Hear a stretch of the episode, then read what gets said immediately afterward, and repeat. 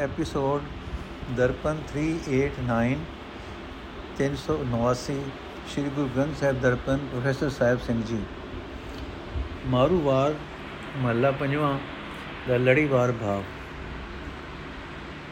ਪੌੜੀ 1 ਤੋਂ 5 ਜਗਤ ਜਗਤ ਦੀ ਤ੍ਰੈ ਗੁਣੀ ਮਾਇਆ ਜਗਤ ਦੇ ਸਾਰੇ ਜੀਵ ਪਰਮਾਤਮਾ ਨੇ ਆਪ ਹੀ ਰਚੇ ਹਨ ਤੇ ਜਗਤ ਵਿੱਚ ਹਰ ਥਾਂ ਉਹ ਵਿਆਪਕ ਹੈ ਪਰ ਜੀਵ ਨੂੰ ਉਹ ਇਹਨਾਂ ਅੱਖਾਂ ਨਾਲ ਨਹੀਂ ਦਿਸਦਾ ਪਰਮਾਤਮਾ ਨੂੰ ਭੁਲਾ ਕੇ ਜੀਵ ਮਾਇਆ ਦੇ ਮੋਹ ਵਿੱਚ ਫਸੇ ਰਹਿੰਦੇ ਹਨ। ਉਸ ਦੀ ਆਪਣੀ ਹੀ ਮੇਰ ਨਾਲ ਜਿਹੜਾ ਮਨੁ ਗੁਰੂ ਦੀ ਸ਼ਰਨ ਪੈ ਕੇ ਉਸ ਦਾ ਨਾਮ ਜਪਦਾ ਹੈ, ਉਹ ਵਿਕਾਰਾਂ ਦੇ ਢਏ ਚੜੋਂ ਚੜਨੋਂ ਬਚ ਜਾਂਦਾ ਹੈ। ਇਹ ਮਰਿਆਦਾ ਪਰਮਾਤਮਾ ਨੇ ਆਪ ਹੀ ਬਣਾਈ ਹੈ। ਇਹੀ ਹੈ ਇੱਕੋ ਇੱਕ ਰਸਤਾ ਮਾਇਆ ਦੇ ਮੋਹ ਤੋਂ ਬਚਣ ਦਾ। ਪੌੜੀ 6 ਤੋਂ 10 ਇਹ ਜਗਤ ਇੱਕ ਅਖਾੜਾ ਹੈ। ਇਸ ਵਿੱਚ ਕਾਮਾਦਿਕ ਠੱਗ ਜੀਵਾਂ ਦੇ ਆਤਮਿਕ ਜੀਵਨ ਨੂੰ ਲੁੱਟੀ ਜਾ ਰਹੇ ਹਨ। ਮਨੁੱਖ ਜੀਵਨ ਦੀ ਬਾਜ਼ੀ ਹਾਰਦਾ ਜਾਂਦਾ ਹੈ। ਪਰਮਾਤਮਾ ਦੀ ਮਿਹਰ ਨਾਲ ਜਿਹੜਾ ਮਨੁੱਖ ਗੁਰੂ ਦੀ ਸ਼ਰਨ ਪੈ ਕੇ ਨਾਮ ਜਪਦਾ ਹੈ, ਉਹ ਇਹਨਾਂ ਦੇ ਢਹੇ ਨਹੀਂ ਚੜਦਾ ਪੌੜੀ 11 ਤੋਂ 15 ਧਾਰਮਿਕ ਪਹਿਰਾਵੇ, ਵਰਤ, ਤਿਲਕ, ਇਸ਼ਨਾਨ ਆਦਿਕ ਮਨੁੱਖ ਨੂੰ ਵਿਕਾਰਾਂ ਦੀ ਮਾਰ ਤੋਂ ਬਚਾ ਨਹੀਂ ਸਕਦੇ।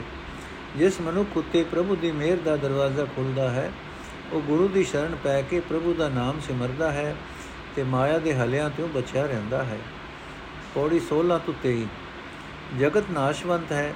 ਜੋ ਇੱਥੇ ਆਇਆ, ਉਹ ਆਖਰ ਕੂਚ ਕਰ ਗਿਆ। ਇੱਥੇ ਕਾਮਯਾਬ ਜੀਵਨ ਵਾਲਾ ਸਿਰਫ ਉਹੀ ਬਣਿਆ ਜਿਸ ਨੇ ਗੁਰੂ ਦੀ ਸ਼ਰਨ ਪੈ ਕੇ ਹਰੀ ਨਾਮ ਜਪਿਆ। ਪਰ ਇਹ ਗੱਲ ਮਨੁੱਖ ਦੇ ਆਪਣੇ ਵਸ ਦੀ ਨਹੀਂ। ਪਰਮਾਤਮਾ ਆਪ ਹੀ ਮਿਹਰ ਕਰਕੇ ਮਨੁੱਖ ਨੂੰ ਗੁਰੂ ਦੀ ਸ਼ਰਨ ਵਿੱਚ ਰੱਖ ਕੇ ਆਪਣਾ, ਆਪਣੇ ਨਾਮ ਵਿੱਚ ਜੋੜਦਾ ਹੈ। ਮੁੱਖ ਭਾਵ, ਪਰਮਾਤਮਾ ਇਹ ਜਗਤ ਰਚਨਾ ਕਰਕੇ ਇਸ ਵਿੱਚ ਹਰ ਥਾਂ ਮੌਜੂਦ ਹੈ। ਪਰ ਜੀਵਾਂ ਨੂੰ ਇਹਨਾਂ ਅੱਖਾਂ ਨਾਲ ਦਿਸਦਾ ਨਹੀਂ। ਉਸ ਦੀ ਯਾਦ ਬੁਲਾ ਕੇ ਜੀਵ ਮਾਇਆ ਦੇ ਮੋਹ ਵਿੱਚ ਫਸਿਆ ਰਹਿੰਦਾ ਹੈ, ਵਿਕਾਰਾਂ ਦੇ ਢੇ ਚੜਿਆ ਰਹਿੰਦਾ ਹੈ। ਜਗਤ ਦਾ ਖੋਤੀ ਤਿਆਗ, ਤੀਰਥ ਇਸ਼ਨਾਨ, ਧਾਰਮਿਕ ਪਹਿਰਾਵੇ ਅਜੇ ਕੋਈ ਵੀ ਉਦਮ ਮਨੁੱਖ ਨੂੰ ਮਾਇਆ ਦੀ ਮਾਰ ਤੋਂ ਨਹੀਂ ਬਚਾ ਸਕਦੇ। ਜਿਸ ਉਤੇ ਉਸ ਦੀ ਆਪਣੀ ਹੀ ਮਿਹਰ ਹੋਵੇ, ਉਹ ਗੁਰੂ ਦੀ ਸ਼ਰਨ ਪੈ ਕੇ ਉਸ ਦਾ ਨਾਮ ਜਪਦਾ ਹੈ, ਆਪਣਾ ਜੀਵਨ ਕਾਮਯਾਬ ਬਣਾਉਂਦਾ ਹੈ। ਵਾਰ ਦੀ ਬਣਤਰ। ਇਸ ਵਾਰ ਵਿੱਚ 23 ਪੌੜੀਆਂ ਹਨ, ਹਰ ਇੱਕ ਪੌੜੀ ਦੀਆਂ 8-8 ਤੁਕਾਂ ਹਨ, ਹਰ ਇੱਕ ਪੌੜੀ ਦੇ ਨਾਲ 3-3 ਸ਼ਲੋਕ ਹਨ, ਹਰ ਇੱਕ ਸ਼ਲੋਕ ਦੀਆਂ 2-2 ਤੁਕਾਂ ਹਨ। ਸਿਰਫ ਪੌੜੀ ਨੰਬਰ 21 ਤੇ 22 ਦੇ ਨਾਲ ਤੀਜਾ ਸ਼ਲੋਕ 3-3 ਤੁਕਾਂ ਵਾਲਾ ਹੈ। ਇਹਨਾਂ ਪੌੜੀਆਂ ਵਿੱਚ ਲਫ਼ਜ਼ ਨਾਨਕ ਹੇਠ ਲਿਖੀਆਂ ਪੌੜੀਆਂ ਦੇ ਅਖੀਰ ਵਿੱਚ ਨੰਬਰ 5 ਨੰਬਰ 10 ਨੰਬਰ 15 ਨੰਬਰ 22 ਤੇ ਨੰਬਰ 23 ਲਫ਼ਜ਼ ਨਾਨਕ ਦੀ ਵਰਤੋਂ ਨੂੰ ਸਾਹਮਣੇ ਰੱਖ ਕੇ ਸਾਰੀ ਵਾਰ ਨੂੰ ਪੜਿਆ ਇਹ ਸਮਝ ਪੈ ਜਾਂਦੀ ਹੈ ਕਿ ਇਸ ਵਾਰ ਦਾ ਲੜੀਵਾਰ ਭਾਵ ਚਾਰ ਹਿੱਸਿਆਂ ਵਿੱਚ ਵੰਡਿਆ ਹੋਇਆ ਹੈ। ਹੁਣ ਵੇਖੋ ਪੌੜੀਆਂ ਦੀ ਅਤੇ ਸ਼ਲੋਕਾਂ ਦੀ ਬੋਲੀ। ਸਾਰੇ ਹੀ ਸ਼ਲੋਕ ਲਹਿੰਦੀ ਬੋਲੀ ਦੇ ਹਨ। ਸਿਰਲੇਖ ਸ਼ਲੋਕ ਡਖਣੇ ਦੀ ਇਹੀ ਦੱਸਦਾ ਹੈ। ਸਾਰੇ ਸ਼ਲੋਕ ਧਿਆਨ ਨਾਲ ਪੜੋ ਤੇ ਵੇਖੋ, ਆਪੋ ਵਿੱਚ ਇਹਨਾਂ ਦੇ ਕਈ ਲਫ਼ਜ਼ ਮਿਲਦੇ ਹਨ। ਇਹ ਸਾਂਝ ਇਹ ਜ਼ਾਹਰ ਕਰਦੀ ਹੈ ਕਿ ਸ਼ਲੋਕ ਇੱਕੋ ਵਕਤ ਦੇ ਲਿਖੇ ਹੋਏ ਹਨ। ਪੌੜੀਆਂ ਦੀ ਬੋਲੀ ਨਾਲ ਇਹਨਾਂ ਸ਼ਲੋਕਾਂ ਦੀ ਬੋਲੀ ਉੱਕਾ ਹੀ ਨਹੀਂ ਮਿਲਦੀ। ਸਾਰੀ ਵਾਰ ਦੀਆਂ ਪੌੜੀਆਂ ਪਹਿਲਾਂ ਵਕ ਲਿਖੀਆਂ ਗਈਆਂ ਹਨ। ਹੁਣ ਅਸੀਂ ਜੈਤਸਰੀ ਦੀਵਾਰ ਤੇ ਮਾਰੂ ਦੀਵਾਰ ਇਹਨਾਂ ਦਾ ਟਾਕਰਾ ਕੰਪੈਰੀਜ਼ਨ ਕਰਾਂਗੇ। ਜੈਤਸਰੀ ਕੀ ਵਾਰ ਵੀ ਗੁਰੂ ਅਰਜਨ ਸਾਹਿਬ ਜੀ ਦੀ ਹੈ, ਜਿਵੇਂ ਮਾਰੂ ਕੀ ਵਾਰ। ਉਸ ਵਾਰ ਵਿੱਚ 20 ਪੌੜੀਆਂ ਹਨ। ਪੌੜੀ ਨੰਬਰ 5 10 15 ਤੇ 20 ਦੇ ਅਖੀਰ ਵਿੱਚ ਲਫ਼ਜ਼ ਨਾਨਕ ਵਰਤਿਆ ਹੋਇਆ ਹੈ। ਇਸ ਦਾ ਭਾਵ ਇਹ ਹੈ ਕਿ ਇਸ ਵਾਰ ਦੀ ਲੜੀਵਾਰ ਭਾਵ ਚਾਰ ਹਿੱਸਿਆਂ ਵਿੱਚ ਵੰਡਿਆ ਹੋਇਆ ਹੈ। ਹੁਣ ਵੇਖੋ ਸ਼ਲੋਕਾਂ ਅਤੇ ਪੌੜੀਆਂ ਦੀ ਬੋਲੀ। ਸਾਰੇ ਸ਼ਲੋਕ ਸੰਸਕ੍ਰਿਤੀ ਬੋਲੀ ਵਿੱਚ ਹਨ ਤੇ ਪੌੜੀਆਂ ਠੇਠ ਪੰਜਾਬੀ ਵਿੱਚ। ਪਰ ਮਾਰੂ ਦੀ ਵਾਰ, ਮਾਰੂ ਕੀ ਵਾਰ ਵਾਂਗ ਇੱਥੇ ਅਸੀਂ ਇਹ ਨਹੀਂ ਕਹਿ ਸਕਦੇ ਕਿ ਪੌੜੀਆਂ ਵਕ ਲਿਖੀਆਂ ਹਨ ਤੇ ਸ਼ਲੋਕ ਵਕ ਧਿਆਨ ਨਾਲ ਪੜ੍ਹ ਕੇ ਵੇਖੋ, ਜੋ ਲਫ਼ਜ਼ ਸ਼ਲੋਕਾਂ ਵਿੱਚ ਵਰਤੇ ਹਨ, ਜੋ ਖਿਆਲ ਸ਼ਲੋਕਾਂ ਵਿੱਚ ਦਿੱਤੇ ਹਨ, ਉਹੀ ਖਿਆਲ ਪੌੜੀ ਵਿੱਚ ਦੁਹਰਾਏ ਗਏ ਹਨ, ਦੁਹਰਾਏ ਹਨ। ਉਹੀ ਲਫ਼ਜ਼ ਪੌੜੀ ਵਿੱਚ ਆਏ ਹਨ। ਹਾਂ, ਬੋਲੀ ਬਦਲ ਗਈ ਹੈ। ਸੋ ਜੈਤਸੀ ਕੀ ਵਾਰ ਬਾਰੇ ਯਕੀਨੀ ਤੌਰ ਤੇ ਕਿਹਾ ਜਾ ਸਕਦਾ ਹੈ ਕਿ ਹਰ ਇੱਕ ਸ਼ਲੋਕ ਜੁਟ ਅਤੇ ਉਹਨਾਂ ਦੇ ਨਾਲ ਦੀ ਪੌੜੀ ਨਾਲੋਂ ਨਾਲ ਹੀ ਲਿਖੇ ਗਏ ਹਨ। ਜੈਤਸਰੀ ਕੀ ਵਾਰ ਦੀ ਹਰ ਇੱਕ ਪੌੜੀ ਵਿੱਚ ਪੰਜ ਪੰਜ ਤੁਕਾਂ ਹਨ। ਹਰ ਇੱਕ ਪੌੜੀ ਦੇ ਨਾਲ ਦੋ ਦੋ ਸ਼ਲੋਕ ਹਨ, ਹਰ ਇੱਕ ਸ਼ਲੋਕ ਵਿੱਚ ਦੋ ਦੋ ਤੁਕਾਂ ਹਨ, ਪਰ ਪੌੜੀ ਨੰਬਰ 11 ਦੇ ਪਹਿਲੇ ਸ਼ਲੋਕਾਂ, ਸ਼ਲੋਕ ਦੀਆਂ ਤਿੰਨ ਤੁਕਾਂ ਹਨ। ਨੋਟ, ਪਾਠਕਾਂ ਦੀ ਸਹੂਲਤ ਵਾਸਤੇ ਇੱਥੇ ਜੈਤਸਰੀ ਦੀ ਵਾਰ ਦਾ ਵੀ ਪੌੜੀਵਾਰ ਭਾਵ ਤੇ ਲੜੀਵਾਰ ਤੇ ਮੁੱਖ ਭਾਵ ਦਿੱਤਾ ਜਾਂਦਾ ਹੈ। ਉਸ ਵਾਰ ਦੇ ਟੀਕੇ ਨਾਲ ਨਹੀਂ ਸੀ ਦਿੱਤਾ ਗਿਆ। ਪੌੜੀਵਾਰ ਭਾਵ, ਜੈਤਸਰੀ ਕੀ ਵਾਰ ਮਹੱਲਾ ਪੰਜਵਾਂ ਪੌੜੀਵਾਰ ਭਾਵ ਨੰਬਰ 1 ਸਭ ਤਾਕਤਾਂ ਦਾ ਮਾਲਕ ਪਰਮਾਤਮਾ, ਇਹ ਸਾਰੀ ਜਗਤ ਰਚਨਾ ਰਚ ਕੇ ਆਪ ਹੀ ਇਸ ਵਿੱਚ ਹਰ ਥਾਂ ਮੌਜੂਦ ਹੈ। ਇਹ ਸੂਝ ਪਰਮਾਤਮਾ ਆਪ ਹੀ ਜੀਵ ਨੂੰ ਬਖਸ਼ਦਾ ਹੈ। ਉਸ ਪਰਮਾਤਮਾ ਦੀ ਸਿਫਤ ਸਲਾਹ ਕਰਨੀ ਮਨੁੱਖ ਦਾ ਜੀਵਨ ਮਨੋਰਥ ਹੈ। ਪਰਮਾਤਮਾ ਦੀ ਸਿਫਤ ਸਲਾਹ ਬੁਲਾ ਕੇ ਮਨੁੱਖ ਦੀ ਜ਼ਿੰਦਗੀ ਸੁਖੀ ਨਹੀਂ ਹੋ ਸਕਦੀ। ਇਸ ਤਰ੍ਹਾਂ ਮਨੁੱਖ ਜੀਵਨ ਬਾਜ਼ੀ ਹਾਰ ਕੇ ਇੱਥੋਂ ਜਾਂਦਾ ਹੈ। ਨੰਬਰ 3 ਜਿੰਦ, ਪ੍ਰਾਣ, ਸਰੀਰ, ਧਨ ਸਵਾਦਲੇ ਪਦਾਰਥ, ਘਰ, ਇਸਤਰੀ, ਪੁੱਤਰ ਇਹ ਸਭ ਕੁਝ ਦੇਣ ਵਾਲੇ ਪਰਮਾਤਮਾ ਨੂੰ ਮਨੋਂ ਕਦੇ ਭੁਲਾਣਾ ਨਹੀਂ ਚਾਹੀਦਾ। ਉਸ ਦਾ ਸਿਮਰਨ ਕੀਤਿਆਂ ਜੀਵਨ ਸੁਖੀ ਗੁਜ਼ਰਦਾ ਹੈ। ਨੰਬਰ 4 ਇਹ ਸਭ ਕੁਝ ਦੇਣ ਵਾਲੇ ਪਰਮਾਤਮਾ ਨੂੰ ਭੁਲਾ ਦੇਣਾ ਅਕਿਰਤ ਗਣਾ ਵਾਲਾ ਜੀਵਨ ਹੈ। ਇਹਨਾਂ ਪਦਾਰਥਾਂ ਦਾ ਕੀ ਮਾਣ? ਜਿੰਦ ਨਿਕਲਦਿਆਂ ਹੀ ਇਹ ਸਰੀਰ ਸੁਆਦ ਦੀ ਢੇਰੀ ਹੋ ਜਾਂਦਾ ਹੈ।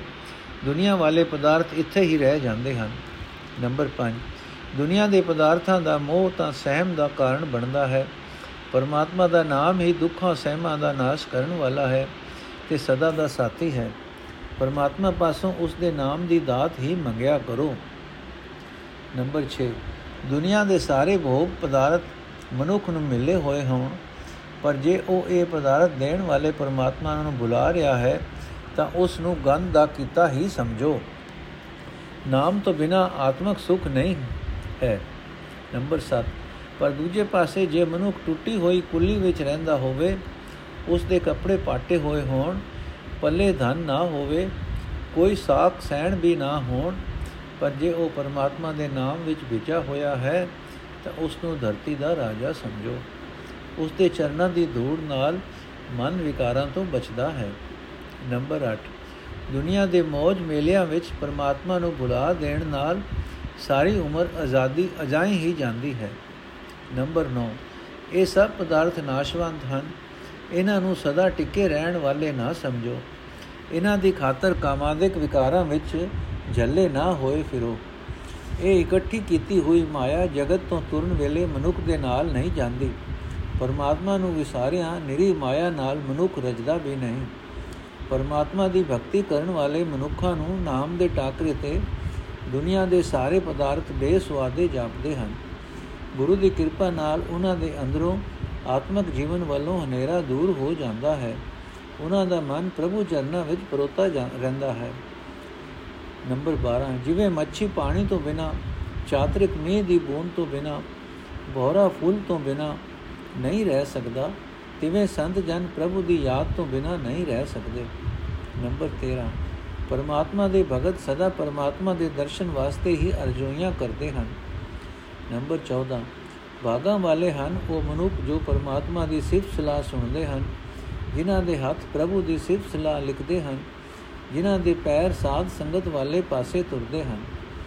ਨੰਬਰ 15 ਪ੍ਰਭੂ ਦੀ ਭਗਤੀ ਕਰਨ ਵਾਲੇ ਬੰਦਿਆਂ ਨੂੰ ਜ਼ਿੰਦਗੀ ਦਾ ਉਹੀ ਸਮਾਂ ਬਾਗਾਂ ਵਾਲਾ ਜਾਪਦਾ ਹੈ, ਜਦੋਂ ਉਹ ਪ੍ਰਭੂ ਦੀ ਯਾਦ ਵਿੱਚ ਜੁੜਦੇ ਹਨ। ਉਹ ਜਾਣਦੇ ਹਨ ਕਿ ਚੰਗੇ ਭਾਗਾਂ ਨਾਲ ਹੀ ਸਾਧ ਸੰਗਤ ਦਾ ਮਿਲਾਪ ਹੁੰਦਾ ਹੈ। ਜਿੱਥੇ ਪਰਮਾਤਮਾ ਦੀ ਸਿਫਤ ਸਲਾਹ ਵਿੱਚ ਟਿਕ ਸਕੀਦਾ ਹੈ। ਨੰਬਰ 16 ਭਗਤੀ ਕਰਨ ਵਾਲਿਆਂ ਨਾਲ ਪਿਆਰ ਕਰਨਾ ਤੇ ਵਿਕਾਰਾਂ ਵਿੱਚ ਡਿੱਗਿਆਂ ਨੂੰ ਬਚਾਉਣਾ ਪਰਮਾਤਮਾ ਦਾ ਇਹ ਮੁੱਢ ਕਦੀਮਾ ਦਾ ਸੁਭਾਅ ਹੈ। ਪਰਮਾਤਮਾ ਦਾ ਨਾਮ ਸਿਮਰਿਆ, ਮਨੁੱਖ ਦਾ ਮਨ ਸ਼ਾਂਤ ਰਹਿੰਦਾ ਹੈ। ਮਾਇਆ ਦੀ ਤਪਸ਼ ਤੋਂ ਬਚਿਆ ਰਹਿੰਦਾ ਹੈ। ਪਰਮਾਤਮਾ ਦੇ ਸਿਮਰਨ ਦੀ ਬਰਕਤ ਨਾਲ ਮਨੁੱਖ ਉੱਤੇ ਮਾਇਆ ਜ਼ੋਰ ਨਹੀਂ ਪਾ ਸਕਦੀ। ਨੰਬਰ 19 ਗੁਰੂ ਦੀ ਸ਼ਰਨ ਵਿੱਚ ਰਹਿ ਕੇ ਪਰਮਾਤਮਾ ਦੀ ਭਗਤੀ ਕੀਤੀ ਜਾ ਸਕਦੀ ਹੈ। ਗੁਰੂ ਨੇਵਿਆਂ ਤੋਂ ਨੇਵਿਆਂ ਤੋਂ ਉੱਚੇ ਕਰ ਦਿੰਦਾ ਹੈ। ਨੰਬਰ 20 ਸਿਮਰਨ ਦੀ ਦਾਤ ਵਾਸਤੇ ਸਦਾ ਪਰਮਾਤਮਾ ਦੇ ਦਰ ਤੇ ਅਰਦਾਸ ਕਰਦੇ ਰਹੋ। ਲੜੀਵਾਰ ਭਾਵ ਪੌੜੀ 1 ਤੋਂ 5 ਦੁਨੀਆ ਦੇ ਸਾਰੇ ਪਦਾਰਥ ਦੇਣ ਵਾਲੇ ਪਰਮਾਤਮਾ ਦੀ ਯਾਦ, ਬੁਲਾਣੀ, ਅਕਿਤ ਗਣਾ ਵਾਲਾ ਜੀਵਨ ਹੈ।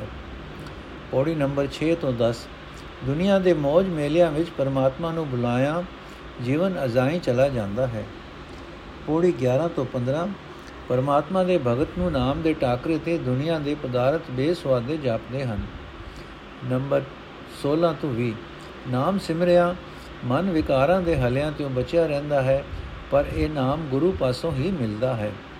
ਮੁੱਖ ਭਾਵ, ਪਰਮਾਤਮਾ ਦਾ ਨਾਮ ਸਿਮਰਨਾ ਹੀ ਮਨੁੱਖਾ ਜੀਵਨ ਦਾ ਅਸਲ ਮਨੋਰਥ ਹੈ। ਇਹ ਨਾਮ ਗੁਰੂ ਦੀ ਸ਼ਰਣ ਪਿਆ ਮਿਲਦਾ ਹੈ। ਮਾਰੂ ਕੀ ਵਾਰ ਬਾਰੇ ਜ਼ਰੂਰੀ ਨੋਟ। ਪਾਠਕ ਸੱਜਣ ਇਹ ਚੇਤੇ ਰੱਖਣ ਕਿ ਗੁਰੂ ਅਰਜਨ ਸਾਹਿਬ ਜੀ ਦੀ ਇਹ ਵਾਰ ਮਾਰੂ ਰਾਗ ਵਿੱਚ ਦਰਜ ਮਾਰੂ ਕੀ ਵਾਰ ਹੈ ਡਕਣੇ ਕੀ ਵਾਰ ਨਹੀਂ ਹੈ। ਡਕਣੇ ਤਾਂ ਸਿਰਫ ਸ਼ਲੋਕ ਹਨ, ਲਹਿੰਦੀ ਬੋਲੀ ਵਿੱਚ ਸ਼ਲੋਕ। ਵਾਹਿਗੁਰੂ ਜੀ ਕਾ ਖਾਲਸਾ, ਵਾਹਿਗੁਰੂ ਜੀ ਕੀ ਫਤਿਹ। ਅੱਜ ਦਾ ਐਪੀਸੋਡ ਸਮਾਪਤ ਕਰਦੇ ਹਾਂ ਜੀ। ਹੁਣ ਕੱਲ ਤੋਂ ਮਾਰੂ ਦੀ ਵਾਰ ਦੀ ਵਿਆਖਿਆ ਸ਼ੁਰੂ ਹੋਏਗੀ। ਵਾਹਿਗੁਰੂ ਜੀ ਕਾ ਖਾਲਸਾ ਵਾਹਿਗੁਰੂ ਜੀ ਕੀ ਫਤਿਹ।